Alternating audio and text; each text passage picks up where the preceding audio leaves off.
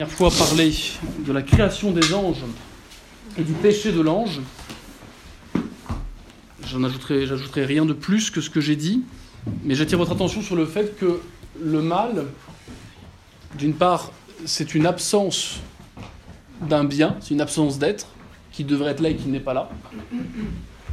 Donc, d'une part, le mal étant une absence d'être, et d'autre part, le mal se situant du côté de la volonté qui se trompe de bien comme but ultime, on comprend bien que le mal a quelque chose d'en soi incompréhensible. C'est-à-dire que le péché de l'ange peut étonner encore plus que le péché de l'homme dans la mesure où l'ange est très intelligent, on l'a vu, que l'ange n'a pas fait d'erreur, l'ange n'avait pas de tentateur puisqu'il n'y avait pas de démons, Dieu n'a pas créé de démons, c'est les bons anges, certains bons anges qui sont devenus des démons. Et en plus de ça, l'ange ne connaît pas, eh bien, n'a pas connu les mauvais exemples, ou la faiblesse liée à une nature corporelle. Donc c'est sûr que le péché de l'ange a quelque chose d'assez euh, fascinant entre eux, si je puis dire, car on lui trouve difficilement d'explication raisonnable, rationnelle, proportionnée euh, à l'enjeu. et pourtant, il a bien été possible, pour les raisons que j'ai dit, donc je n'y reviens pas. Mais comprenez bien que dans tout mal, il y a quelque chose qui est de toute façon une privation, une absence d'être, et donc c'est pas directement objet euh, de l'intelligence, je dis bien, bien directement, parce qu'indirectement on saisit le mal par opposition au bien. Et puis d'autre part, le mal, c'est pas euh, le péché, le mal moral, c'est pas une erreur. on comprend une erreur euh, d'un élève débutant lorsqu'on refait le raisonnement avec lui, puis on voit là où il n'a pas compris, et on peut même éventuellement mettre ça en corrélation avec une explication qui n'avait pas été claire par le passé.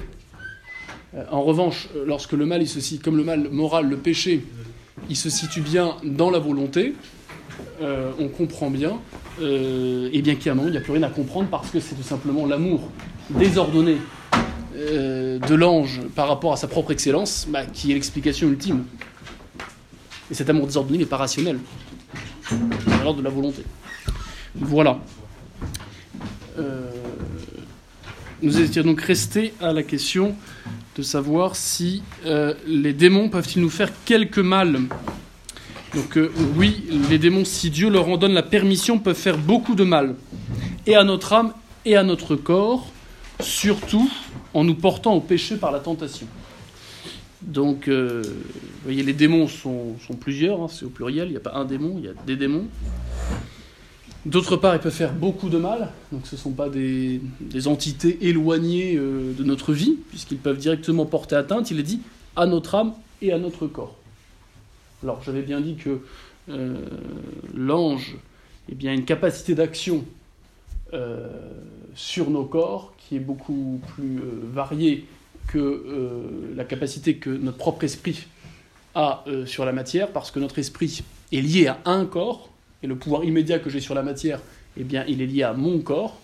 Alors, lorsque je passe de l'idée de prendre cette image à l'action de prendre effectivement cette image, bah, il y a un moment, on remonte au cerveau, mais entre le cerveau et la volonté, bah, il n'y a pas de, il n'y a pas d'intermédiaire. Hein. Donc il y, a, un pouvoir immédiat de l'esprit sur la matière, mais sur, par l'intermédiaire de mon corps à moi. Et si je veux agir sur le corps d'un autre, il faut que je utilise mon corps. Je ne peux pas directement agir sur le corps d'un autre par la simple puissance de mon esprit. Comme l'ange, eh bien, il ne lui appartient pas d'avoir un corps, il a une capacité en soi indéterminée à agir sur différents éléments matériels, sur différents corps. Et ce, immédiatement. Et on avait dit que par le biais de mouvements local, il peut en soi tuer n'importe qui. Il suffit de déplacer des cellules, euh, par exemple, de votre aorte, euh, ou d'artère, et puis il crée une hémorragie. Il crée, le mot créer n'est pas bon, mais enfin, il provoque une hémorragie. Euh, il peut tout à fait déplacer les particules composant le tronc d'un arbre pour que ce tronc en soi eh bien, se, fende au moment où vous passez devant. Donc en soi, le démon a la capacité Hein, de nous rendre malades et même éventuellement de tuer notre corps. Pour ce qui est du pouvoir qu'il a sur nos âmes, il ne peut agir sur nos âmes que par le biais de nos corps. Vous voyez? C'est très important. Il n'y a que Dieu qui peut directement agir sur notre esprit, donc sur notre âme dans ses facultés purement spirituelles, intelligence et volonté. Et en ce sens-là, on dit bien, le démon peut posséder. Et posséder, voyez, c'est l'idée de pouvoir euh, maîtriser quelque chose de l'extérieur, l'assiéger, l'entraver dans sa capacité d'action, mais extérieure. Alors que pour Dieu, on parle d'inhabitation trinitaire. On parle de l'habitation de la Trinité dans celui qui a la grâce. Et habiter, c'est pas posséder. Habiter, c'est être dans l'intérieur d'une âme. Il n'y a que Dieu, par la grâce. Et puis Dieu, en tant que créateur, immédiatement, il peut agir, même sur quelqu'un qui n'a pas l'état de grâce, il peut agir immédiatement sur sa volonté ou sur son intelligence. En revanche, le démon, ça, il peut pas. Même le plus grand des possédés, eh bien, il garde euh, sa capacité, une certaine capacité euh, de saisie de l'être et de, raisonnement et de réflexion, et puis une capacité d'amour ou de haine. Alors le démon peut considérablement entraver l'action de la volonté en tout cas la mise en œuvre des moyens que la volonté euh, souhaite. Précisément parce que le démon, par l'entremise du corps, peut atteindre nos sens externes, mais aussi nos sens internes, notre imagination, notre mémoire. Il peut donc euh, provoquer des obsessions, provoquer des hallucinations. Il peut provoquer des vexations. Comme le curé d'Ars, harcelé par le démon, il appelle le grappin, il se bat avec lui. Ou le padre Pio. Donc il a un pouvoir de nuisance qui est quand même, euh, assez important en soi, mais il ne peut pas directement prendre les commandes de notre moi, de notre intelligence ou de notre volonté. Ça c'est très important. Et c'est pour ça que jusqu'à la mort, même le dernier des possédés peut euh, changer de camp, si je puis dire. Ça c'est très important euh, à comprendre. Et puis dernière chose qu'il faut dire, c'est que le démon cherche, quoi qu'il arrive, à faire en sorte que nous péchions le péché suppose toujours un consentement minimal de notre volonté. Donc de la simple tentation, dont on va reparler juste après, à la possession, en, parlant, en passant par les attaques ponctuelles extérieures à nous, comme les vexations, ou des attaques internes, l'obsession, eh bien, euh, quelle que soit l'attaque ordinaire ou plus extraordinaire jusqu'à la possession, ce qu'il veut, c'est que nous péchions, que notre volonté librement consente à un amour désordonné de soi et souvent par l'entremise d'une créature, l'argent, le pouvoir, le plaisir, si vous voulez. C'est ça qu'il veut. Mais le démon, il ne peut jamais forcer à pécher. Il peut inciter considérablement, notamment euh, bah, voilà, en, troublant l'imagination, la mémoire, ça c'est très fréquent notamment dans les refus de pardonner, euh, en exacerbant des ressentis, euh, et puis même, pourquoi pas, en déchaînant, en décuplant des mouvements passionnels. Mais c'est toujours indirect. Et donc personne ne peut dire, même dans le cas de la possession, je n'avais pas le choix de pécher. Tout péché suppose un minimum de consentement libre. Donc bien sûr que le démon peut considérablement nous enquiquiner et considérablement euh, atténuer notre volontaire. Mais de là à ce que le péché qu'on fasse, on ne soit pas responsable, ça nous. Voyez? Et dernière chose très importante pour pas que vous soyez tous dans la panique, à dire, c'est que le démon ne peut jamais agir sans permission expresse de Dieu. Autrement, on serait tous morts. Hein. Tous, vous voyez Tous paniqués.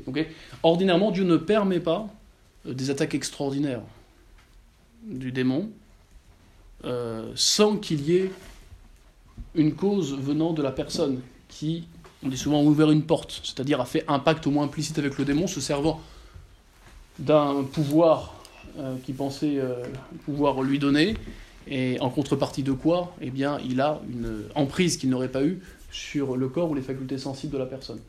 Quand vous parlez avec un exorciste, euh, à 99%, il vous dit que celui qui, est, euh, qui, serait en proie des attaques un peu extraordinaires, voire une possession, c'est parce que, euh, eh bien, il a fait usage de voyance, de, de, de nécromancie, de, de comment dire, de le contact avec le contact avec les morts et la, volonté de savoir ce que. Oui. Euh, non, pas la cartomancie. La nécromancie, c'est tout le, tout le, lien qui avec euh, chercher à parler avec les morts, chercher à avoir des informations euh, sur l'arrière-grand-mère qui est décédée.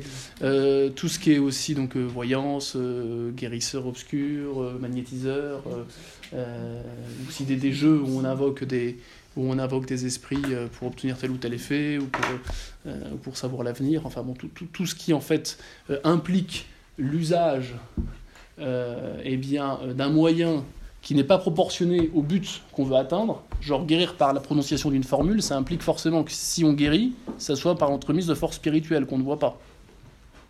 Vous comprenez? Et donc, soit c'est les forces spirituelles bonnes, soit c'est mauvaises. Quand c'est dans le cadre d'un contexte justement d'un rebouteux ou d'un espèce de, sorcier ou d'un espèce. Bah, c'est évident que c'est pas. Euh, voilà, si c'est une prière, c'est très bien. Mais dans ce cas-là, on peut la faire tout seul.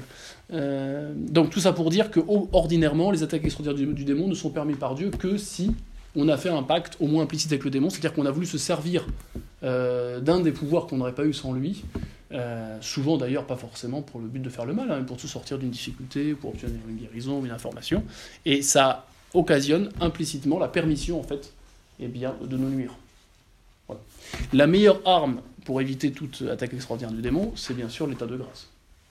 Celui qui est en état de grâce et qui évite justement tout ce qui pourrait euh, permettre que le, démon après une, occasion de lui nuire, euh, et bien sûr qu'en état de grâce, il n'a pas, à avoir peur du démon. Quoi. Parce qu'on a Dieu qui habite en nous, on est vacciné contre toute possession. Hein. Pas besoin de rappel. Extraordinaire. Voilà. Alors, vous me direz, il y a toujours quelques mystiques, justement, qui ont quelques attaques extraordinaires. Mais regardez que c'est souvent des attaques qui sont extérieures. Je crois qu'il y a un ou deux cas recensés de possession de mystiques. En principe, euh, c'est des choses qui n'arrivent pas. C'est plus des attaques extérieures. Alors, euh, euh, voilà, extérieures qui, qui, vont se manifester par des, voilà, des, Parfois, effectivement, le Padre Pio, il y a une deux fois, il y a eu des espèces d'hallucinations. Il a cru voir son acteur spirituel et puis c'était pas son acteur spirituel. Bon, mais, mais ordinairement, c'est plutôt des attaques extérieures, comme vous voyez le, lit du curé d'Ars qui flambe, euh, voilà, le Padre Pio qui ressent une, force physique contraire et ainsi de suite. Bon, bah là, c'est souvent pour euh, Dieu permet cela justement pour euh, montrer au démon qu'il n'est pas plus fort qu'une âme en état de grâce, pour donner la possibilité justement du Père cela au Christ de triompher de nouveau à travers ceux qui correspondent à sa volonté. Euh, pour humilier le démon, et puis pour témoigner extérieurement que cela n'aura pas enlevé leur paix intérieure et leur détermination à vouloir le bien. Euh, voilà pourquoi Dieu peut permettre cela. Mais en général, je vous dis, les attaques extraordinaires du démon sont liées eh bien, à euh, un pacte au moins implicite avec, avec le démon, en se servant justement bah, d'un de ses pouvoirs de, connaissance ou de nuisance, dans son intérêt à soi et ce qui implique une contrepartie. Voilà, et puis je rappelle enfin que nous avons tous un ange gardien, donc un esprit bon en état de grâce et même au ciel, qui a la vision béatifique, qui a pour mission de nous guider, depuis qu'on a une âme, jusqu'au moins à notre, mort. Donc il a pour mission de nous protéger hein, du, mal que le démon, entre autres, pourrait nous faire, sur notre corps et sur notre âme, euh, nous guider notamment par de bonnes inspirations, puis veiller sur nous, notamment par les prières justement qu'il fait pour nous euh, auprès de Dieu. Hein en revanche, on n'a pas tous un démon, un petit démon, comme avec Milou, on le, il se petit peu piquer l'os du voisin, il y a le petit démon, puis le, bon ange qui apparaît simultanément. Non, non, ça non. Il y a des démons, ils sont des milliers, pour pas dire des millions, qui, tant que la fin du monde n'est pas arrivée, a un pouvoir de nuisance sur cette terre. En sens, ils ne sont pas uniquement cantonnés à l'enfer, ils peuvent d'une certaine façon, tout en y restant, bah, nuire sur cette terre. Mais chaque démon n'a pas quelqu'un qui lui est attribué. Alors qu'on a un bon ange qui nous est attribué à chacun. Alors, je ne vais pas rentrer dans le débat de savoir si, euh, une fois que l'ange a fini la mission auprès d'un d'entre nous, ce qui peut être attribué à un autre. Euh, je ne vais pas rentrer dans ce débat-là, ça, n'apporte pas grand-chose, et puis l'Église n'a pas tranché. Mais on a bien, en tout cas, tous un bon ange. Voilà. Euh, et même les non-baptisés. Hein. Précisément, l'action de cet ange pour un non-baptisé sera de conduire au baptême. S'il y a une question qui concerne immédiatement la compréhension, je réponds. Si c'est une question plutôt euh, de discussion, plutôt à la fin, il y avait une main qui est élevée. Voilà euh, ce qu'on peut dire euh, sur ce qu'on vient de, lire. Et puis encore une fois, je, j'insiste sur le fait que permettre, c'est pas vouloir. Permettre, c'est pas vouloir. Dieu ne veut jamais le mal, en tout cas jamais le mal moral. Donc il veut jamais en soi que nous péchions, et donc il veut jamais en soi positivement que nous soyons tentés par le démon pour pécher. Donc permettre, c'est ne pas empêcher quelque chose qu'on pourrait empêcher, mais qu'on n'est pas tenu d'empêcher.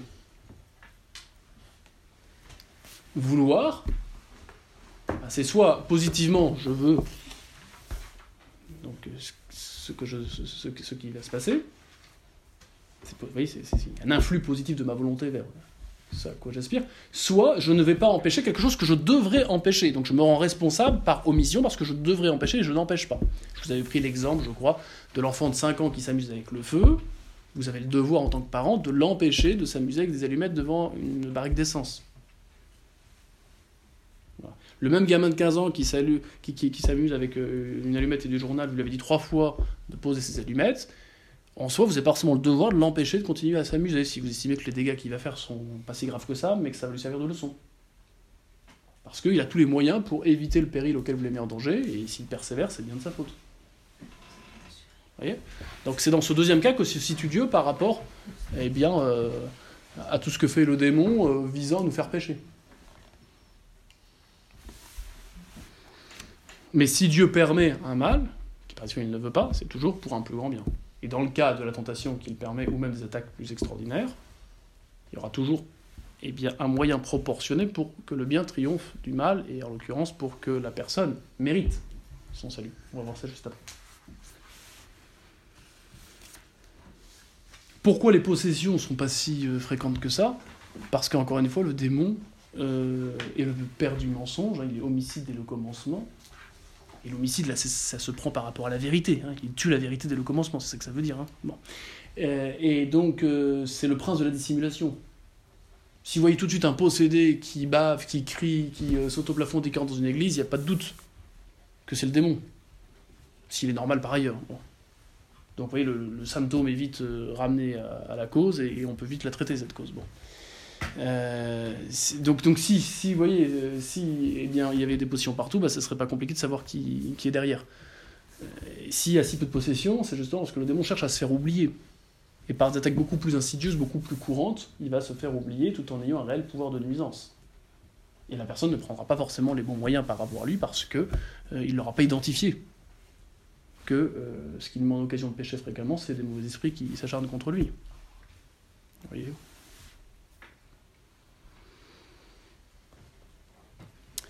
Pourquoi nous tente-t-il C'est quand même le moyen ordinaire utilisé par le démon pour nous nuire dans notre âme.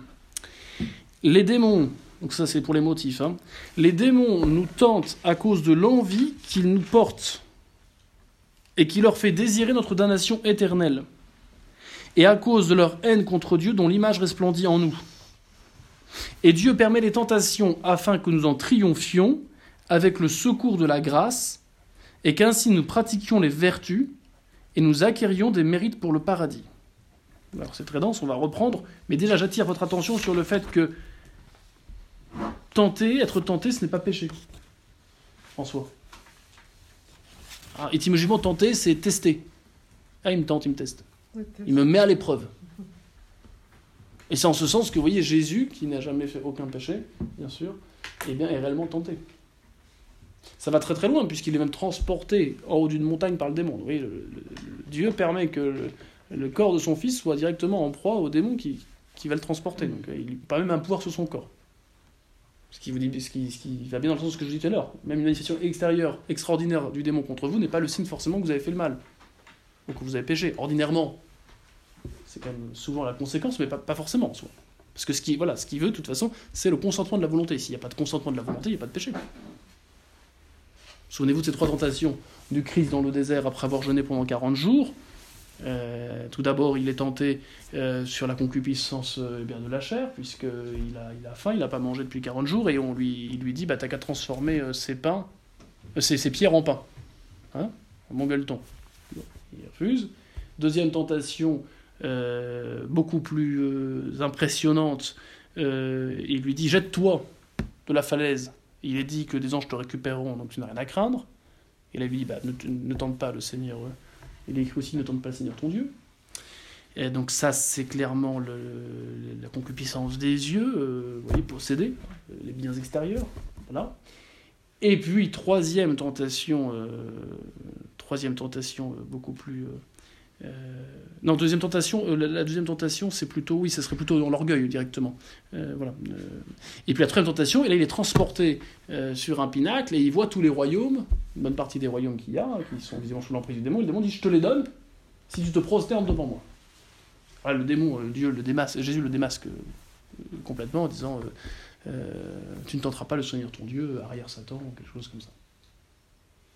Et là, pour le coup, là, donc, c'est la, troisième concupiscence, la concupiscence justement des, yeux, euh, la possession. Euh, donc vous voyez, le Christ est tenté par trois fois, et une fois même, il y a un pouvoir qui est donné, euh, que, Dieu donne, ou permet en tout cas au démon, de le transporter même en, donc son corps sur cette, montagne. Et pourtant, le Christ n'a jamais péché. Donc ça, faut bien insister là-dessus. Être tenté, ce n'est pas en soi péché. Hein. On dit souvent, sentir n'est pas consentir. Il faut toujours qu'il y ait un minimum d'adhésion de la volonté pour qu'il y ait une raison de mal moral, pour qu'il y ait une raison de péché. Alors, pourquoi donc euh, Je vous ai dit que si Dieu permet un mal, c'est toujours pour un bien. Dieu ne veut jamais en soi la tentation qui est directement ordonnée au péché, donc il ne, la permet, il ne fait que la permettre. Mais s'il la permet, il y a une raison. Alors, euh, il y a une raison d'une part parce que euh, eh bien, Dieu veut qu'on éprouve eh bien, notre dépendance dans l'ordre de l'agir. C'est-à-dire que pour faire le bien, nous avons besoin de l'aide de Dieu. Et le fait d'être tenté, d'être entravé par quelqu'un extérieur qui veut nous détourner du chemin du bonheur que sont l'observation euh, des commandements et des béatitudes, eh bien nous rappelle que nous avons besoin d'un secours extérieur à notre nature qu'est la grâce.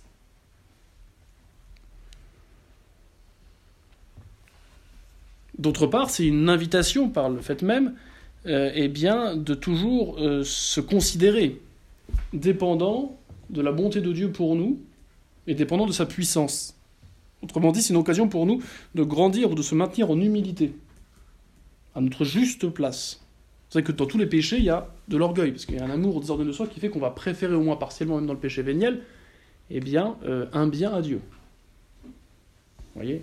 Dans le péché véniel, c'est l'ordre des moyens, euh, dans le péché mortel, c'est euh, on préfère quasiment, carrément quelque chose à Dieu lui-même, là forcément. Mais c'est toujours de l'orgueil derrière donc ça permet donc justement de, rester ou de, gagner en humilité. Euh, troisièmement, ça donne la possibilité à l'homme, ces tentations, de vaincre le diable par la grâce, et donc d'humilier le diable en ce sens, et de montrer au diable alors qu'il est supérieur en nature à l'homme, et eh bien par la grâce, eh bien l'homme peut lui être supérieur. Ça permet enfin de favoriser l'exercice des vertus. Hein. Plus un combat est difficile, plus on est obligé de s'armer de persévérance, de constance. Et ça enracine du coup l'attachement au bien. Le fait de triompher, de, faire le bien en triomphant une tentation, ça demande un acte encore plus volontaire que simplement faire le bien. Le fait de lever l'obstacle. Donc ça enracine en nous euh, profondément ces bons habitus que sont ces habitus bons que sont les vertus. Et puis enfin, ça nous fait prendre conscience bah, de, la, dignité que nous avons, puisque si le démon, alors qu'il est bien supérieur à nous, euh, de par sa nature euh, spirituelle, s'il s'intéresse à nous, c'est précisément on a quelque chose qu'il n'aura jamais. L'amitié de Dieu, et si on y reste fidèle, le ciel. Et donc ça nous fait prendre conscience hein, de la grandeur de notre vocation, euh, baptismale au moins. Euh, voilà pourquoi, Dieu permet, euh, la, tentation, et voilà pourquoi, ne la voulant pas, il donne toujours une grâce proportionnée à la tentation, à la mise à l'épreuve qu'il permet. Hein, quand Saint Paul se plaint de cette écharpe dans la chair et tout ça, il se plaint auprès de Dieu, et, par trois fois, le Seigneur lui répond euh, Ma grâce te suffit. Voilà. Ma grâce te suffit. Et c'est lui-même qui dira je, c'est quand je suis faible que je suis fort. Du côté du démon, pourquoi il s'intéresse à nous? J'aurais dû commencer par là, parce que c'est dans l'ordre dans lequel le catéchisme s'intéresse au motif de tentation. Eh bien, euh, parce que, euh, mais ça rejoint ce qu'on vient de dire, parce qu'il nous envie, parce qu'il est jaloux. Il est foncièrement jaloux. Il est jaloux d'une part parce qu'il est malheureux, et comme un sale gosse qui a cassé son jouet, ben, il veut casser le jouet de son frère, de se venger, comme si on était pour quelque chose son malheur, alors que ce n'est pas le cas, bien sûr, mais voilà. Et deuxièmement, il est jaloux de Dieu. C'est-à-dire qu'il veut, d'une certaine façon, se faire adorer. Et la meilleure façon de le reconnaître comme maître, bah, c'est d'accepter ses suggestions, en détournant de Dieu. Et ainsi, il peut prétendre, d'une certaine façon, à égaler Dieu. Dans l'aspiration qu'il a de se faire reconnaître comme, comme le boss, dans le mal. Et puis enfin, bah, vous savez, quand vous, détestez un, artiste, vous détestez ses œuvres. Hein. Donc c'est sûr que vous voulez détruire tout ce qui vous rappelle cet artiste. L'homme est le chef-d'œuvre de Dieu sur Terre. Puisqu'il récapitule l'ensemble de la création. Création angélique par son esprit, création animale par son corps, euh, et puis euh, végétal, parce que le végétal est aussi assumé par le corps humain. L'homme, il récapitule d'une certaine façon, bah, les deux mondes, visibles et invisibles. Et par son âme, il est à l'image de Dieu. Et par la grâce, baptismale, la grâce sanctifiante, il a la ressemblance de Dieu. La Trinité habite dans cette âme. Donc si le démon déteste Dieu, il déteste aussi tous les endroits où il est.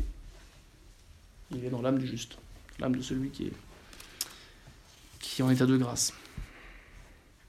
C'est la raison pour laquelle le démon va plus tenter des gens qui sont saints que des gens qui sont déjà perdus. Oui, je me souviens plus euh, quel saint c'est, est-ce que c'est Saint Antoine ou que sais-je, mais enfin bon, un moine, mais non, je crois pas que c'est pas Saint Antoine parce que c'est un dominicain, bon, qui avait prêché, euh, qui revient le soir fatigué euh, de la ville où il avait prêché, il retourne au couvent et puis il a la vision d'un conglomérat de démons au-dessus du couvent. Et là il comprend pas là, il demande au, il, demande au démon mais pourquoi, qu'est-ce que tu fous là Tu vois bien que ça ne nous intéresse pas tes affaires puisqu'on donne notre vie à Dieu et qu'on est hors du monde. Pourquoi tu vas pas en ville, justement? Et le démon lui répond Mais parce qu'en ville, ils me sont déjà acquis. C'est ici que ça se passe. Donc c'est sûr que, vous voyez, c'est certains qui sont un peu scrupuleux ou qui sont vraiment très éprouvés peuvent se dire mais qu'est-ce que j'ai fait au bon Dieu pour être aussi embêté par le démon? Et puis peut-être des gens qui ont une vie d'une double vie ou une vie médiocre pour dire ah bah, moi je suis plutôt en paix donc c'est bon signe, ça veut dire que je vais... Mais en fait c'est l'inverse. Hein plus vous êtes tenté, plus vous êtes éprouvé, c'est qu'a priori, euh, d'une part, il y a peut-être des choix très importants que vous devez faire euh, bientôt, et c'est pour ça que bah, voilà, il s'y met. Et puis d'autre part, c'est que si vous avez choisi effectivement le, eh bien, la voie du bien, euh, bah, il, va essayer, essayer de vous en détourner. Quoi. Alors que si vous êtes acquis, pourquoi, pourquoi mettre son énergie, entre guillemets, à, acquérir des gens qui sont déjà de, son côté? Alors après, il faut faire attention. Hein, il faut faire attention. C'est-à-dire que il y a deux écueils, si vous voulez. Il y a ceux qui ne voient jamais le démon. Hein. Le, démon, en fait, il existe que dans les bouquins, et puis c'est plutôt euh, voilà, une explication euh, au mal de ce monde qu'on ne pourrait pas expliquer par autre chose. C'est comme l'écueil d'aujourd'hui, globalement. Et puis, il y a l'autre écueil, euh, peut-être d'un siècle un peu passé, de voir le démon partout. Dès qu'il y a le moindre mal, ah, c'est le démon, ça. Hein. Il y a un tremblement de terre, ça, c'est le démon. L'autre qui a tiré les cheveux, c'est le démon. J'ai mal au ventre, c'est le démon. Bon, il faut, faut se calmer, parce que le, démon, bien sûr que euh, en soi, il peut euh, causer un tremblement de terre, et bien sûr qu'il peut faire mal au ventre, et bien sûr qu'il peut inciter euh, l'irascible à se venger en tirant les cheveux de la petite sœur. mais il n'empêche que bien souvent, eh bien, il utilise des médiations pour agir. Et, même si effectivement, dès qu'on fait un péché, on fait le jeu du démon, hein, parce que qui n'est pas avec moi et contre moi, hein, il dit Dieu, donc on ne peut pas être à la fois en même temps être le même rapport dans le camp de Dieu dans le camp du démon. Il n'empêche que le démon n'est pas en soi immédiatement euh, l'occasion de chaque péché que je fais. Traditionnellement, vous savez qu'on dit que dans les occasions de péché, je dis pas dans les causes du péché, parce que si on, si on met une cause du péché, après on va se, se déresponsabiliser. Donc je parle d'occasion de péché. Il y a d'abord soi-même, car on a une nature qui est considérablement abîmée, avec un amour, une inclination à aimer de façon excessive les biens sensibles, la concupiscence. Hein donc, vous voyez, par rapport à, l'argent, au pouvoir, au plaisir, il y, a une inclination qui est, qui est désordonnée. Sans la grâce, eh bien, elle mène inexorablement à faire des péchés. Deuxièmement, euh, la deuxième cause, euh, quand, quand, je classe en ordre, c'est pas par rapport à la fréquence, c'est par rapport à la proximité, par rapport à mon moi. D'abord, il y a ma nature humaine qui est blessée avec ma sensibilité, qui a tendance à se révolter contre ma volonté et mon intelligence. Deuxièmement, il y a le monde, donc ça, c'est le mauvais exemple du monde. C'est euh, euh, aujourd'hui, c'est très visible, quoi. C'est le fait que euh, on est dans une atmosphère où la corruption des mœurs et des intelligences est globalement quand même savamment organisée, orchestrée, programmée, rabâchée. Hein. donc, donc ça c'est sûr que quand on est dans un milieu nauséabond, bah, on finit par sentir mauvais. Enfin, c'est le risque. Et puis la troisième cause, effectivement, troisième occasion, pardon, et eh bien là pour le coup, ce sont les puissances infernales. Vous voyez? Donc la concupiscence, soi-même, le monde, puis le démon. Mais les puissances infernales et le monde. Euh, bah, il, y a, mais il y a un lieu, c'est, mais je dis, le démon utilise des médiations. Même la concupiscence, c'est quoi? C'est la, la, conséquence du péché originel en nous, le péché originel, c'est directement occasionné par le démon. Donc le démon, il s'y retrouve toujours, et indirectement, il est derrière. Mais quand je vous dis à chaque fois dire voir le démon, parce qu'il y a le moindre mal, bah, il y a des médiations, c'est pas forcément. Euh, euh, vous pouvez dire quand il y a quelqu'un qui meurt, bah, c'est le démon, parce que la mort est entraînée par le péché, le péché originel est la suite mm. euh, de la suggestion du démon de désobéir. Donc, voyez Mais c'est pas si immédiat que ça. Alors que le démon peut effectivement euh, vouloir nous influencer immédiatement, mais il le fait pas toujours, c'est ça que je veux dire. Dès qu'il y a péché, il n'y a pas forcément immédiatement l'influence du démon. Vous voyez C'est ça que je dis. Mais ça fait toujours le jeu du démon. Et il s'y retrouve toujours. Ça, il n'y a pas de doute. voyez euh, Celui qui pêche gravement, et donc celui qui pêche véniellement, parce que le péché véniel mêle le péché grave en ce sens qu'il affaiblit la, la grâce, l'amitié de Dieu, et il, prédispose après à faire des choses de plus en plus importantes, et donc on arrive au péché grave. Eh bien, euh, celui qui pêche gravement, euh, il se prend pour Dieu au moment où il pêche, dans la mesure où il se prend pour principe et but de son agir, puisqu'il préfère désobéir gravement la de Dieu plutôt qu'obéir la de Dieu, et prendre Dieu pour but et l'avoir comme, comme, comme, comme, objet de contemplation au ciel. Hein. Donc celui qui pêche gravement, c'est celui qui préfère une chose à Dieu lui-même. Il en fait son but. Et celui qui va, qui va boire au point de perdre la raison, de faire de l'alcool, eh bien, au moins au moment où il le fait, consciemment bien sûr, eh bien le but de sa vie. Il va non pas euh, boire pour vivre, mais vivre pour boire. Ce faisant, derrière l'amour désordonné de la boisson, de l'alcool, bah, il y a un amour désordonné de lui-même, sa sensibilité qui le pousse à boire. et ce faisant, eh bien, il se préfère à Dieu.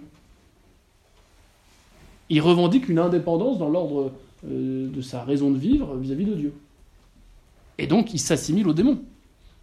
Le démon, ayant refusé cette dépendance dans l'ordre du bonheur, refusant soit la vision de Dieu en tant qu'elle suppose la lumière de gloire pour aller son intelligence à la contemplation, soit la grâce qui est le moyen pour acquiescer à ce bonheur. Toujours est-il que le démon, c'est un révolté, un rebelle, un anarchique, un 68 art qui professe son indépendance vis-à-vis de Dieu dans l'ordre du bonheur. Vous voyez, du bonheur en Dieu. Donc celui qui fait un péché grave, en prenant comme but ultime de sa vie autre chose que Dieu, bah, il se configure d'une certaine façon au démon.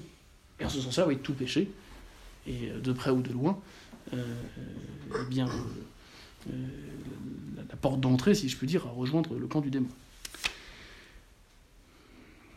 Et enfin, il est dit donc, oui, et qu'ainsi nous pratiquons les vertus, j'explique, et nous acquérons les mérites pour le paradis. Dernière petite indication, le mérite, hein, le mérite, en soit attention, la condition pour mériter le ciel, c'est pas d'en baver, c'est pas de lutter, Hein. Ce qui fait qu'on mérite le ciel, je l'avais déjà dit, mais je le redis, hein, c'est euh, le fait qu'on fasse le bien par amour de Dieu, par amour surnaturel de Dieu. Il y a un accroissement de mérite quand il y a une difficulté à faire le bien. Donc la difficulté va avoir un rôle dans la, conquête du ciel, si je puis dire. Car acceptée par amour de Dieu et surmontée, eh bien, elle nous permet, on le redira, notamment de réparer nos péchés, et puis elle manifeste un, plus grand amour de Dieu encore que s'il n'y avait pas eu cet obstacle. Et comprenez bien que ce n'est pas la difficulté en soi qui cause le mérite. Ce qui cause le mérite, c'est le fait que ce que je fais, je le fais par, c'est bien ce que je fais et je le fais par amour de Dieu. Vous voyez? Il y a des gens qui peuvent surmonter des difficultés par orgueil, mais sans aucun amour. Ben, il n'y a aucune, il aurait aucun mérite dans ce cas. Bon, voilà, c'était l'indication. Comment pouvons-nous triompher des tentations? On triomphe des tentations par la vigilance, par la prière et par la mortification chrétienne. Par la vigilance. Vous voyez, c'est déjà quelque chose de naturel, la façon dont on va lutter contre, le, contre les tentations, qu'elles soient du monde de soi-même ou du démon. Il faut se connaître. Il faut se connaître, il faut connaître le monde dans lequel on vit, et il faut connaître et prendre conscience que le démon existe, et il faut savoir ses moyens ordinaires d'action. Pour être vigilant, pour être lucide. C'est la première, la première chose. Hein. Veiller et prier. L'esprit est prompt, la chair est faible. Veiller et prier. Vous voyez Il faut veiller. C'est-à-dire qu'il faut il faut s'éveiller, il faut prendre conscience eh bien, de nos limites, euh, des occasions dans lesquelles on peut se mettre qui favorisent, soit de par nos propres faiblesses, soit de par nos propres habitudes du passé, soit de par le contexte dans lequel on est, soit de par l'expérience qu'on a fait que le démon ne tente plus dans telle ou telle occasion, pour justement, se connaissant, eh bien, éviter ces occasions autant que c'est possible, et si on ne peut pas les éviter, eh bien, redoubler d'attention et de prière. Vous voyez euh, celui qui veut la fin veut les moyens. Celui qui ne veut plus pécher veut éviter les occasions de pécher. En tout cas, les occasions sur lesquelles il a prise. C'est sûr que si c'est votre belle-mère, vous ne pouvez pas encadrer. Vous pouvez éventuellement diminuer les occasions en évitant de l'avoir trop souvent, mais vous ne pouvez pas la supprimer. Alors imaginez pour, euh, imaginez pour un grand frère qui supporte pas sa petite sœur, il ne va pas éviter les occasions en allant vivre ailleurs ou en supprimant sa petite sœur. Donc on n'a pas pris sur toutes les occasions. Hein euh, celui qui euh, ne peut pas s'empêcher d'acheter tout ce qu'il voit, il peut pas s'empêcher quand même complètement, s'interdire d'aller dans tous les magasins, entre ne va plus vivre. Qui peut limiter, en n'y allant jamais seul, en n'y allant que vraiment quand c'est nécessaire, en, se fixant un temps. Je ne dis pas qu'on peut éviter toutes les occasions. Mais il y a des occasions qu'on peut éviter. Celui qui se met minable une fois sur deux quand il passe devant tel bar, il peut très bien changer de chemin. Celui qui, lorsqu'il parle avec telle personne, sait qu'il va passer une demi-heure à dire du mal, il peut très bien, à un moment donné, dire c'est fini. Euh, celui qui sait qu'il sera un peu plus irascible à la fin de semaine euh, vis-à-vis euh, de tel ou tel collègue avec qui il fait le point à chaque fin de semaine, il peut tout à fait essayer de se retirer 5 minutes avant la réunion et de, prier pour eh bien, surmonter au mieux voilà, la difficulté. Donc, vigilance, c'est repérer. Repérer ce qui me conduit à la tentation, qui me conduit au péché. Et voir ce que je peux faire pour soit mieux surmonter cette tentation si elle est inéluctable, soit même éviter l'occasion de la tentation. C'est la meilleure façon si on peut. C'est pas toujours possible. Qui veut la fin veut les moyens et ça commence euh, au niveau naturel. Aide-toi, le ciel t'aidera. Il ne suffit pas de euh, Seigneur, Seigneur, délivrez-moi l'élection à la bouteille. Oui, mais si tu veux pas choisir de chemin, je ne vais pas te délivrer. Tu prends des moyens. Bon. Euh, on triomphe par la vigilance, par la prière. C'est sûr que la, prière, dans laquelle j'inclurai la prière de l'Église, donc les sacrements, bien sûr, hein, qui est la prière du Christ lui d'une certaine façon, qui nous donne la grâce, mais après c'est la prière personnelle. Hein, le, moyen le plus important après les sacrements, que sont spécialement la confession et puis l'Eucharistie, eh bien c'est euh, la, prière personnelle. Euh, le Christ hein, n'arrête pas de prier, hein, euh, et des nuits entières. Et parfois ben voilà, des, jours entiers comme quand il part dans le désert. et à chaque, avant chaque décision importante, il prie, avant de choisir ses apôtres, avant son, sa passion, avant la transfiguration, enfin voilà on, voit que c'est un homme de prière. Et pourtant, lui, il n'avait pas de tentation intérieure à lui-même. Hein. Pas de nature blessée. La tentation, elle peut venir que, que du démon. Bon.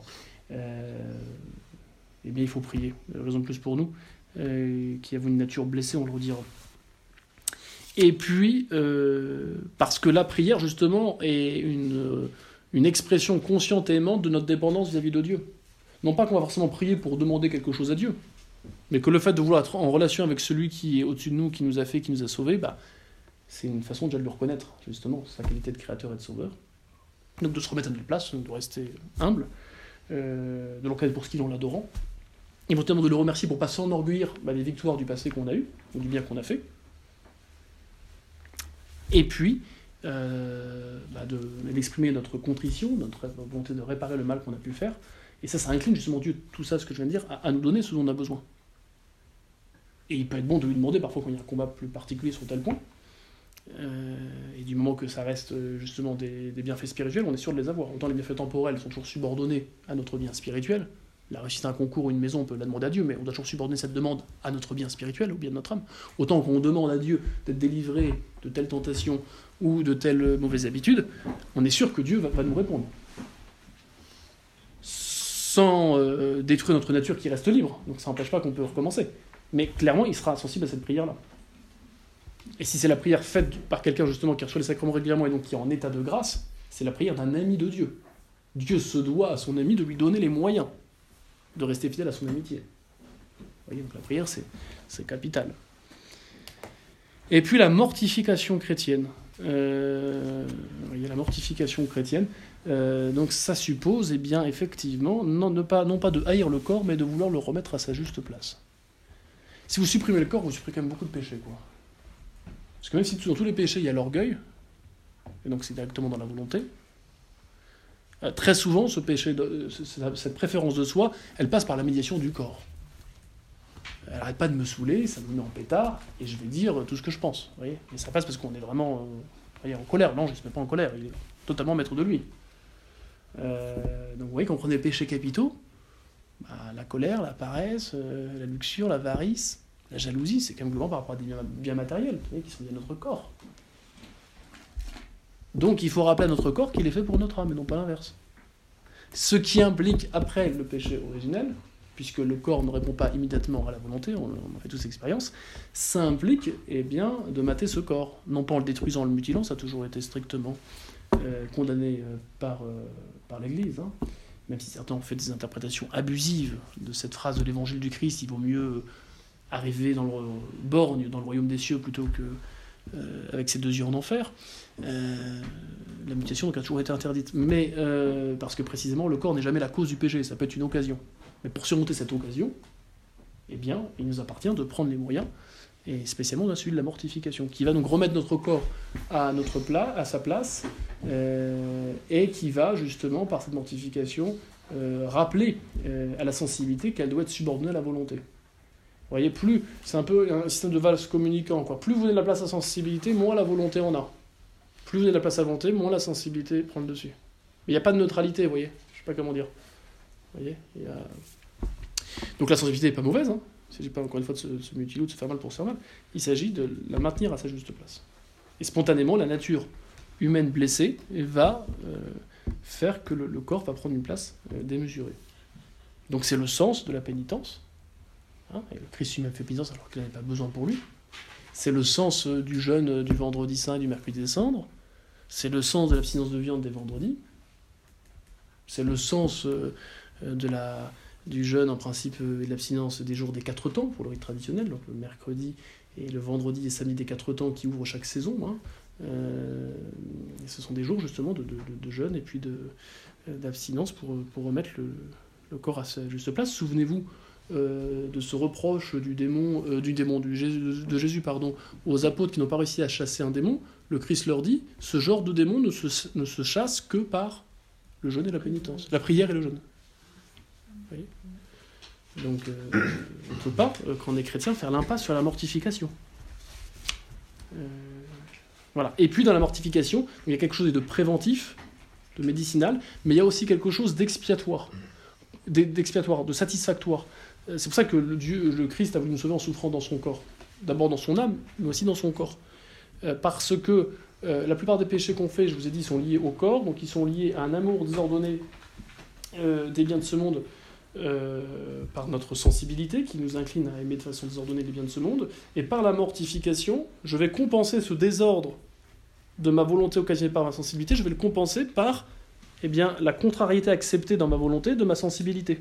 La sensibilité est contrariée par un bon jour de jeûne, ou par une veille, par telle ou telle petite discipline, je sais pas, vous dites un jour c'est le en mettant les, les, mains sous les genoux, c'est pas dramatique, hein, vous allez pas mourir, et pourtant c'est pas agréable. Bon.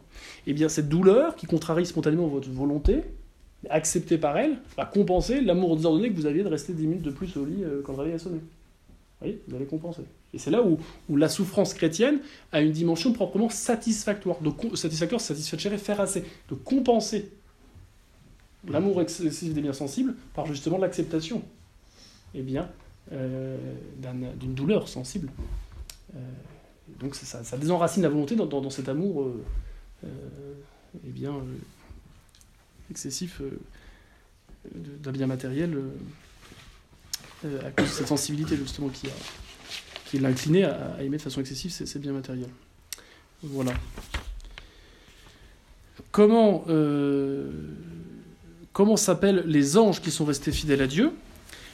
Les anges qui sont restés fidèles à Dieu s'appellent les bons anges, les esprits célestes ou simplement les anges. Donc je vous avais dit, hein, le mot ange, il est ambigu. Parce que le mot ange, il peut désigner trois choses. Il peut désigner l'ensemble des, purs esprits. Il peut désigner la dernière hiérarchie angélique. Les anges sont les derniers, c'est les envoyés par Dieu, alors qu'il y a les archanges, il y a les trônes, il y a les dominations, les principautés, bon là. Et puis, ça peut désigner aussi, euh, bah, ah, mon ange, bah, ça fait référence aux les anges, bah, les bons anges, les amis de Dieu. Donc, euh, voilà cette pression terminologique que nous donne le catéchisme. Hein. Les anges fidèles à Dieu, on les appelle soit euh, tout simplement les anges, euh, c'est le langage courant quand même, hein, soit les bons anges pour préciser justement quand, il y aurait une ambiguïté. Ou les esprits célestes, bon, voilà, ça, ça, met l'accent la, la, sur le fait qu'ils soient au ciel et sur la dimension purement spirituelle de ces êtres, hein, qui n'ont pas de corps. Que devinrent les anges restés fidèles à Dieu? Les anges restés fidèles à Dieu furent confirmés en grâce. Vous voyez, ils avaient déjà la grâce. Dieu autant ne les a jamais créés au ciel, contrairement à ce qui peut être dit dans certains catéchismes comme le Miche de Pain. En revanche, ils sont tous, eh bien, créés en état de grâce, en état d'amitié. Certains ne vont pas être fidèles et vont chasser cette grâce en revendiquant leur indépendance et vont devenir des démons. Et ceux qui vont faire cet acte de foi aimant de Dieu vont parvenir au ciel, à la contemplation immédiate de Dieu, avec cette lumière de gloire qui leur permet justement de voir Dieu tel qu'il est, Père, Fils, Saint-Esprit. Et leur amitié avec Dieu, la vie divine dont ils vont participer, va être augmentée. Hein euh... En tout cas, elle va être. Euh... Non, elle va pas être, enfin, elle va pas être augmentée, non, parce qu'au ciel, il n'y a pas d'augmentation des mérites. Mais elle va être, en tout cas, elle va être maintenue, cette vie divine. Hein euh... Ils jouissent pour toujours de la vue de Dieu. Bah, c'est le propre d'être au ciel. Hein. À partir du moment où on est au ciel, rien ne peut nous en faire partir. Alors pourquoi? Eh bien parce que, d'une part, du côté de, la créature qui est au ciel, pour qu'elle parte du ciel, il faudrait qu'elle fasse une faute. D'accord? Pour faire une faute, il faudrait qu'elle préfère autre chose que ce qu'elle a. Hein, quand on fait quelque chose, c'est toujours sous apparence de bien. Autrement, on ne le ferait pas. Or, au ciel, devant le bonheur, en état de bonheur infini, devant donc la connaissance et l'amour de ce bien infini qu'est Dieu, il n'y a rien qui peut faire vouloir autre chose que, ce qu'ils ont déjà.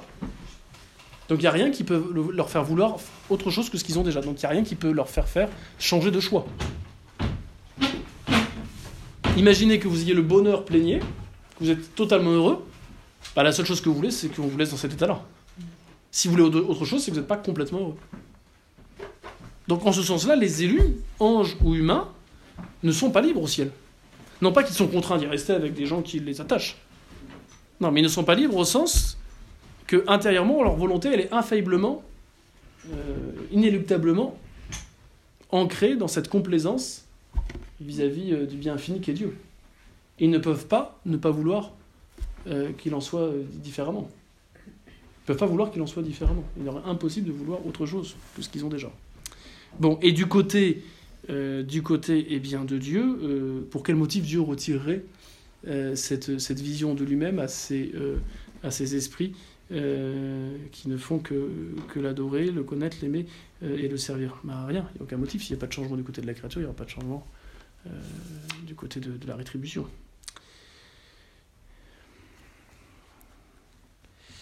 Voilà, et euh, donc voilà, voilà l'explication le, du pour toujours.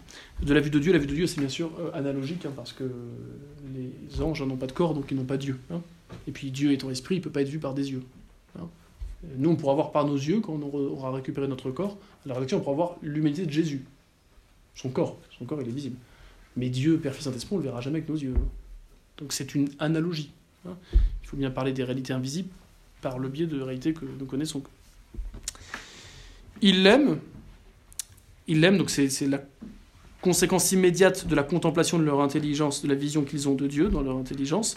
La conséquence immédiate, c'est cette complaisance de leur volonté à vouloir uniquement sa gloire. Sa bonté, ils s'en réjouissent pour, pour elle-même. Le bénissent et le louent éternellement. Ça, c'est cette grande liturgie céleste dont vous avez un, écho extraordinaire dans l'Apocalypse, que je vous invite à, à relire. C'est le livre le plus liturgique de la Bible euh, ils ne cessent effectivement de chanter la louange. Alors c'est analogique parce qu'ils n'ont pas de bouche, donc ils ne chantent pas. Mais euh, ils participent mystérieusement à une liturgie autour de, cet agneau hein, euh, qui, est, Jésus. Voilà. Dieu. Et ça rappelle bien que même les anges qui sont plus excellents que les hommes, bah, eux aussi, ils ne sont, pas faits pour eux-mêmes. Ils sont faits pour quelque chose qui les dépasse. La gloire de Dieu elle-même. Et leur gloire et leur bonheur est de glorifier Dieu, justement. Leur bonheur coïncide avec cette volonté de vouloir, par-dessus tout, la gloire de Dieu. C'est-à-dire la manifestation de sa bonté pour ce qu'il est. Et aussi pour ce qu'il a fait pour eux et pour les hommes. D'où ce rôle capital bien de, l'agneau, hein, dont il est question dans l'Apocalypse. Dieu se sert-il des anges comme de ses ministres? Oui, Dieu se sert des anges comme de ses ministres et en particulier, il confie à beaucoup d'entre eux la charge d'être nos gardiens, nos protecteurs. Tous les anges étant des créatures, au sens au moins large, ils, ont tous, ils sont tous de la condition de serviteurs. Serviteurs de la gloire de Dieu, au sens où on vient de le dire. Bon. Et j'allais dire même, euh, même les démons, qui sont des serviteurs récalcitrants, mais qui servent la gloire de Dieu, puisqu'ils manifestent, à travers la justice qui s'exerce dans leurs conditions de damnés, euh, suite logique de leur péché, et puis il manifeste bien la justice de Dieu, et donc sa bonté. La justice étant tout à fait aimable. Et puis même Dieu peut contraindre des démons à faire telle ou telle action ou à ne pas faire telle ou telle action. Regardez quand il chasse le démon euh, d'un homme pour l'envoyer dans un troupeau de porcs qui se jette dans le lac. Ou lorsqu'il empêche un démon de dire tu es le fils de Dieu. Bon, mais c'est sûr que pour le coup, là, les ministres dont on parle, ce sont des ministres volontaires, ce sont des ministres aimants, ce sont des serviteurs euh, amoureux de la gloire de Dieu. Euh, c'est donc puisqu'il s'agit donc des bons anges. Et en particulier, il confie à beaucoup d'entre eux la charge d'être nos gardiens protecteurs. Donc ça concerne la dernière hiérarchie angélique dont je vous avais parlé, donc les anges gardiens. C'est ceux qui sont au plus bas. Euh, traditionnellement, c'est depuis le pseudo-Denis, on, classe hein, donc, euh, les, anges en, en, trois cœurs, hein, avec, enfin, en trois hiérarchies angéliques, avec trois cœurs à chaque fois, hein, ce qui fait neuf, neuf degrés dans le degré de perfection des anges. Et ceux qui sont euh, ceux qui sont plus élevés ben, sont, euh, sont ceux qui sont bien sûr euh, en soi les, les, plus parfaits, les plus parfaits de par leur, leur intelligence, hein, qui permet de saisir en, une seule idée plus de réalité que, que, les anges les plus inférieurs, et surtout, eh bien, plus ils sont parfaits, plus ils s'occupent directement de Dieu, si je puis dire. Plus ils sont dédiés immédiatement à la manifestation de la gloire de Dieu au ciel. Moins ils sont parfaits, plus ils sont susceptibles d'être envoyés par Dieu. Euh, en mission. Euh, et donc les missions qu'on connaît, notamment, bah, c'est celle des anges gardiens, mais aussi celles qu'on voit hein, dans la Bible de Raphaël, de Gabriel, euh, de Saint Michel. Alors il y a un débat pour savoir si Saint Michel est le prince des anges, la dernière hiérarchie angélique, ou est-ce qu'il est le chef de tous les anges qui aurait remplacé Lucifer Je ne tranche pas. Voilà. Devons-nous avoir une dévotion particulière envers notre ange gardien?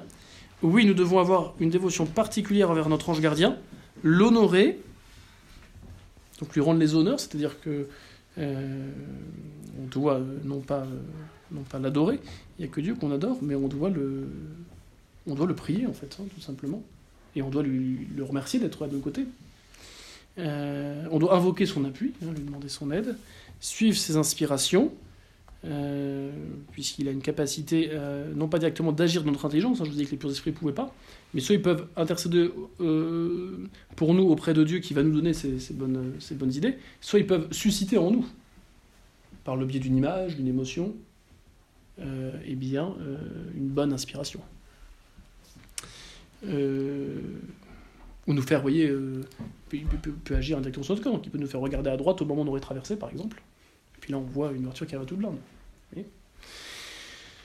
Euh, L'honorer en que ça puisse suivre sa aspiration et lui être reconnaissant pour l'assistance continuelle donc il nous prête. Voilà. Euh, l'honorer, c'est plus pour euh, lui rendre grâce pour ce qu'il est en lui-même, le fait qu'il est bah, déjà au ciel, plus proche de Dieu que nous, et plus excellent que nous par sa nature. invoquer son appui, bah, c'est directement vis-à-vis de, vis -vis de nous. suivre ses inspirations, c'est ce que je veux dire, consentir à être attentif à la façon dont il veut se communiquer. Et puis lui être reconnaissant, là c'est le remercier. Voilà, pour l'assistance. Et en le remerciant, on remercie Dieu. Parce que quand on fait de neuvaines, hein, en fait on glorifie Dieu à travers justement ses serviteurs. Voilà. Est-ce qu'il y a des questions sur ce qu'on dit sur les anges euh, Avant de passer à la question de l'homme? Oui. Sur euh, les guérisseurs, les dons de, guérisseurs, forcément. Euh, non, je n'ai pas dit ça forcément. j'ai dit que certains, j'ai dit que euh, ceux qui euh, veulent obtenir euh, ceux qui veulent obtenir un effet, une guérison, une connaissance, un bienfait qui dépasse les moyens qui sont mis en œuvre apparemment, donc je ne sais pas, une simple parole, un simple verre d'eau, et qui attendent de ça un effet extraordinaire, qui ne soit pas proportionné aux moyens mis en œuvre, eh bien, s'ils attendent cet effet, euh, ils l'attendent du coup de force spirituelle. Et selon le contexte, si c'est pas autrement dit une prière, eh bien, on s'expose à que s'il y a un effet, soit il se passera rien, on sera face à un charlatan qui n'est pas plus médium que, que, vous et moi, soit s'il y a un effet, c'est souvent ce qu'on dit, mais ça marche. Hein. Oui, mais si ça marche, et que c'est dans un contexte précisément qui n'est pas celui de la prière, eh bien, on s'expose à euh, ce qu'effectivement soit le démon qui est agi, et qui euh, n'attire pas les mouches avec du vinaigre. Et donc, euh, il agit dans le sens d'un bien apparent. Et la conséquence, ou plutôt ce qui est impliqué, c'est que du coup, on lui a accordé un certain pouvoir sur nous qu'il n'avait pas jusque-là, en contrepartie de ce bienfait apparent qu'il nous a accordé. C'est ça que je dis. Alors après, parmi les guérisseurs, donc il y a les charlatans, donc ça ne fait rien, il y a aucun risque, jusqu'à vous perdez votre, votre argent. Euh, il y a ceux qui ont probablement un don préternaturel pourquoi pas euh, Je sais pas, par exemple. Euh, les, barreurs, les barreurs. Moi, j'ai des élèves qui vont voir des barreurs de verrues. Alors, il y a, je certains virus, certaines verrues, certains zonages, je crois qu'il y a des, il y a des gens qui peuvent avoir euh, un espèce de don préternaturel. Je pense aussi, par exemple, aux sourciers, ceux qui vont avec des baguettes essayer d'identifier là où il y a un cours d'eau qui passe sous votre maison. Donc je dis pas que c'est impossible, je dis que simplement, il faut savoir dans ce cas-là d'où vient le don. Mais les dons préternaturels, on les a pas perdus depuis Adam et Ève. Là, quand je dis préternaturel, c'est pas au sens des dons euh, d'Adam et Ève, c'est au sens de quelque chose qui n'est pas lié à la nature humaine, puisqu'on l'a pas tous, mais c'est pas lié non plus directement à, une inter- à, à- à- à la grâce, à, une œuvre immédiatement de Dieu. Donc c'est pas surnaturel. C'est ça que je veux dire. Donc c'est un don, il y a une propriété du corps de quelqu'un qui fait qu'il a une sensibilité qui va mettre au service. Voilà. Bon. Euh, euh, moi j'avais un grand-père, il avait les cheveux frisés un jour avant qu'il pleuve, c'est un vrai baromètre. Euh, il a jamais rien touché la... de bizarre. Donc faut pas, il y a beaucoup de choses qui nous échappent. C'est pas parce que la science n'explique pas que c'est forcément diabolique. Voyez. Bon, bon. Mais ce qui est sûr, c'est que dans ce cas-là, il faut creuser. Donc soit, soit c'est un charlatan, soit il a un don, soit ce don il vient, euh, il l'a obtenu euh, du démon, soit il vient de, de, de Dieu directement ou indirectement plutôt par le biais de sa nature. Voilà. Bon. Mais donc là, il faut s'interroger d'où vient ce don? Soit c'est directement quelqu'un eh bien, qui n'agit pas par lui-même, mais qui invoque la puissance des démons sans le dire, ou par des formules, et qui fait agir les démons. Bon, les médiums. Mais vous voyez, pour le cas de quelqu'un qui a un don, il faut lui demander comment il a reçu ce don. Mais souvent, il, il faut Comment il a reçu ce don C'est très important. Moi, je connais quelqu'un qui, euh, et, et ça marche, hein, parce que je l'ai, qui euh, eh bien, avait une capacité à guérir les brûlures. Extraordinaire. Oui, oui. Et puis j'ai demandé à la personne comment elle l'a reçu, puis je lui ai demandé, mais vous dites une formule euh, Parce que bon, Oui. le fait de faire passer ça et puis après tout va bien, c'est quand même un peu suspect quoi. Euh, et la formule que la personne m'a dit, euh, que j'ai retrouvée après ailleurs, est une formule qui est tout à fait euh, symptomatique, qu'elle utilise un pouvoir qui ne vient pas, qui, qui vient du démon quoi. Voilà. En l'occurrence, dans cette formule, il est invoqué directement Judas. Vous voyez? Bon. Euh, et la personne, de toute bonne foi, pensait pas faire le mal. Parce que précisément, bah, ça marchait, et puis, euh, et puis elle n'a pas, fait, pas rendu directement un culte à Satan. Voilà. Donc ce qu'il faut dire à la personne, c'est d'où vient ce don. D'où vient ce don. Et dans le doute, on ne sait pas si la personne dit vrai, on ne sait pas d'où comment elle l'a reçu. Moi, j'ai toujours aux gens, demandez de débarrasser, ça vient pas de Dieu. Et ne comme seule formule, je veux dire une formule, un je vous salue Marie, mais rien d'autre. hein. Euh, mais, mais pour les personnes qui bénéficient de ce don, je leur dis, bah, c'est un doute, n'y allez pas.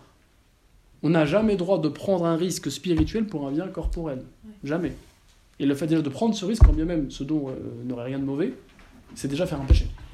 Parce qu'on est prêt, du coup, à perdre, euh, un bien, euh, à perdre la paix de l'âme et, et pourquoi pas plus tard la grâce pour un bien euh, corporel. On n'a pas le droit de faire ça. Même si on a le doute en disant c'est peut-être. Non, non, mais non, justement. Dans, dans le doute, on s'abstient. Hein, ça ne vaut pas qu'en médecine, hein, le principe de précaution. Enfin, jusqu'à maintenant, ça vaut plus, mais avant, ça valait. Voilà. Euh, donc, voilà ce que je dirais euh, sur, euh, effectivement, les guérisseurs. Je ne dis pas que tous les guérisseurs sont diaboliques. Je dis qu'il faut savoir d'où vient ce don et comment ce don est mis en pratique. Un guérisseur qui utilise la prière, il n'y a pas de souci. Oui, mais il y a des gens, ils utilisent Ah, oui. tout et n'importe quoi comme prière. Ils sont à la fois bouddhistes, catholiques. Ah, et qui euh, Moi, c'est sûr que le, le cas idéal, c'est le vieux moine, connu par son père abbé depuis non, mais 40 j'ai ans. une dame comme ça quand, il y a- quand j'étais jeune, quoi, avec qui fait- guérissait avec- en priant. en disant des Je dis pas que c'est impossible. Je dis simplement qu'il faut être bien sûr que la personne euh, eh bien, ne, ne- ne prie que le bon Dieu. Oui, parce Voilà. qu'il y a des Ne pas des formules qu'elle comprend qu'à moitié. Euh, L'idéal, oui, c'est le vieux moine, euh, connu par le père abbé depuis 40 ans, euh, qui quelqu'un qui, il y a- sur lequel il n'y a aucun doute, et, effectivement, il a, il a un don, bon, pourquoi pas. Bah, Là, là, d'accord, le contexte est suffisamment clair, et il y a suffisamment de témoins pour penser que la façon est ce don est tout à fait légitime. Pour le reste, je crois qu'il vaut mieux éviter. Après, c'est au cas par cas, hein. si c'est quelqu'un effectivement d'autres que vous connaissez très bien, et puis que sur trois générations, vous savez comment. Pourquoi pas Mais prudence, extrême prudence. Voilà. Et si Dieu veut nous guérir, il n'a pas besoin de passer par quelqu'un en soi. Donc je pense qu'il récompensera plutôt la personne qui a voulu s'abstenir, par fidélité à Dieu, euh, d'un bienfait temporel en passant par quelqu'un qui, visiblement, ça marche, mais on ne sait pas trop comment il fait, euh, plutôt que l'inverse. Et à côté de ça, il y a l'homéopathie, par exemple. Ah non, mais là, le- tout ce qui est médecine parallèle, il n'y a pas de problème. euh, après, c'est au médecin de se prononcer, bien sûr. Mais en soi, il n'y a pas, ma connaissance, dans l'homéopathie, de, de mode de fabrication impliquant euh, la médiation de, de puissances occultes. Voilà. Euh, Oui, Moi, Là, je me méfierais beaucoup plus les radiesthésistes, les magnétiseurs. Là, pour le coup, ça, c'est autre chose. Le Reiki, ça a été condamné par l'Église, enfin, par, en tout cas par différents évêques, notamment aux États-Unis, il y avait eu un communiqué de conférence épiscopale.